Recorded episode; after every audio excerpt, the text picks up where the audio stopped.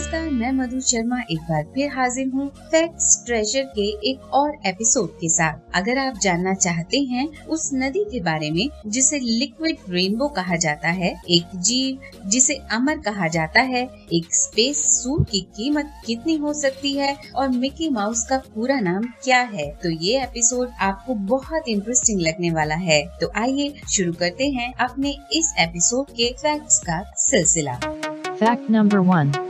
प्रकृति ने पृथ्वी पर बेशुमार खूबसूरती और रोमांचक चीज़ें बिखेर रखी हैं।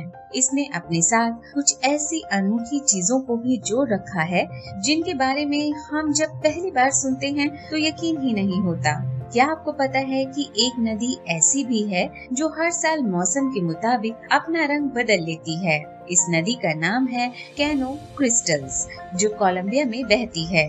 इस नदी की खासियत ये है कि ये हर मौसम के साथ अपना रंग बदलती है। करीब 100 किलोमीटर लंबी और 20 मीटर चौड़ी इस नदी का रंग कभी पीला तो कभी हरा, कभी लाल और कभी नीला हो जाता है। इसलिए इस नदी को लिक्विड रेनबो के नाम से भी जाना जाता है। दरअसल इस नदी में मैकारेनिया क्लेविगेरा नाम का पौधा पाया जाता है। इस पौधे को अगर किसी खास मौसम में निश्चित जल या निश्चित सूरज की रोशनी मिले तो ये पौधा अपना रंग बदलता है। और इसी कारण जून से नवंबर के बीच कैनो क्रिस्टल नदी के रंग बदलने की प्रक्रिया दिखाई देती है प्रकृति की इस खूबसूरती को बरकरार रखने के लिए यहाँ कुछ नियम बनाए गए हैं, जैसे एक ग्रुप में सात से ज़्यादा लोग यहाँ नहीं जा सकते और एक दिन में 200 से ज़्यादा लोगों को इस क्षेत्र में जाने की इजाज़त नहीं है फैक्ट नंबर two. क्या आपने धरती पर रहने वाले उस जीव का नाम सुना है जो कभी मरता नहीं?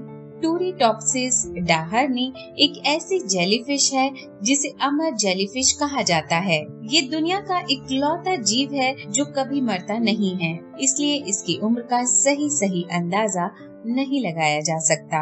इसकी खासियत ये है कि मैच्योर होने के बाद ये वापस बच्चे वाली स्टेज में आ जाती है और उसके बाद फिर से विकसित होती है और इसलिए बायोलॉजिकली ये कभी नहीं मरती। टूरीटॉक्सिस डाहरनी जेलीफिश आकार में बेहद छोटी होती है और पूरी तरह विकसित होने पर उसके शरीर का आकार 4.5 मिलीमीटर mm होता है। इसकी लंबाई और चौड़ाई बराबर ही होती है। इस जेलीफिश की लाइफ साइकिल छोटी सी होती है। अगर समुद्र का तापमान 20 से 25 डिग्री है तो ये 25 से 30 दिन में व्यस्त होकर वापस बच्चा बन जाती है। और अगर समुद्र का तापमान 14 से 25 डिग्री है तो ये 18 से 20 दिन में वापस बच्चा बन जाती है। और अगर दूसरी जेलीफिश और मछलियाँ इसे ना खाएँ तो ये जेलीफिश कभी नहीं मरती।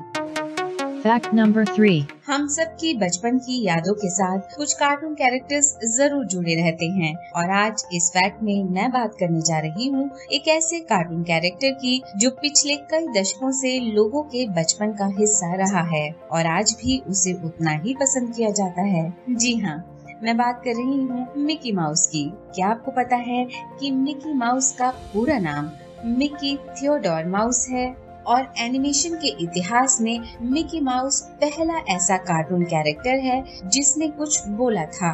द कार्निवल किड के एपिसोड में मिकी ने जो पहले शब्द बोले थे, वो थे हॉट डॉग्स और एक मज़ेदार बात ये है कि मिकी ने ऑस्कर भी जीता हुआ है। फ़िल्म लैंड अपाओ में सहायक भूमिका के लिए मिकी को ऑस्कर भी मिला है। जब वॉल्ट युवा थे तो उनके पास एक ट्रेन माउस था और उसी से उन्हें मिकी माउस के कैरेक्टर की प्रेरणा मिली। 1946 तक वॉल्ट डिज्नी ने ही मिकी को अपनी आवाज़ दी थी, पर बाद में किन्हीं कारणों से उन्होंने ये काम छोड़ दिया। Fact नंबर फोर स्पेस से रिलेटेड बहुत सी न्यूज़ हम अक्सर सुनते हैं। स्पेस एक ऐसा अनोखा और खतरनाक स्थान है, जहाँ इंसान बिना स्पेस सूट यानी अंतरिक्ष सूट के बिना जाने की सोच भी नहीं सकता। क्या आप जानते हैं कि एक स्पेस सूट बनाने में करीब 12 मिलियन यूएस डॉलर का खर्च आता है। ये खर्च एक साधारण स्पेस सूट का है। यदि स्पेस में किसी स्पेशल जगह पर जाना हो तो एक स्पेशल सूट की ज़रूरत पड़ती है, जिसमें करीब 15 से 16 मिलियन यूएस डॉलर का खर्च आ सकता है।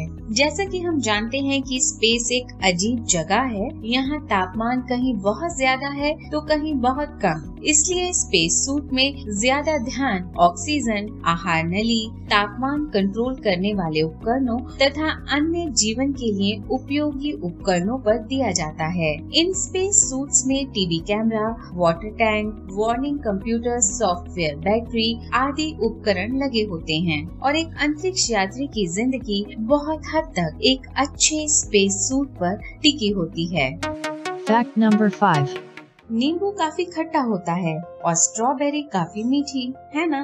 लेकिन क्या आपको पता है कि नींबू में स्ट्रॉबेरी से ज़्यादा शुगर होती है? एक रिसर्च के मुताबिक, नींबू में जहाँ 70 परसेंट शुगर होती है, वहीं स्ट्रॉबेरी में सिर्फ़ 40 परसेंट शुगर ही मौजूद होती है। अब आप सोच रहे होंगे कि फिर नींबू खट्टा क्यों होता है? ऐसा इसलिए होता है क्योंकि नींबू में साइट्रिक एसिड की मात्रा काफ़ी ज़्यादा होती है। और ये मात्रा इतनी ज़्यादा होती है कि उसमें मौजूद शुगर की स्वीटनेस को छुपा देती है और लोग सिर्फ़ खटास ही टेस्ट कर पाते हैं। दूसरी ओर स्ट्रॉबेरी में एसिटिक एसिड न के बराबर होता है मात्र तीन से छह परसेंट और इसी कारण 40 परसेंट की स्वीटनेस भी जीप पर मीठा असर छोड़ती है। तो आज के एपिसोड में इतना ही। देश और दुनिया से जुड़े इंटरेस्टिंग फैक्ट्स को सुनने के लिए जुड़े रहिए इस पॉडकास्ट से, जिसका नाम है फैक्ट्स ट्रेजर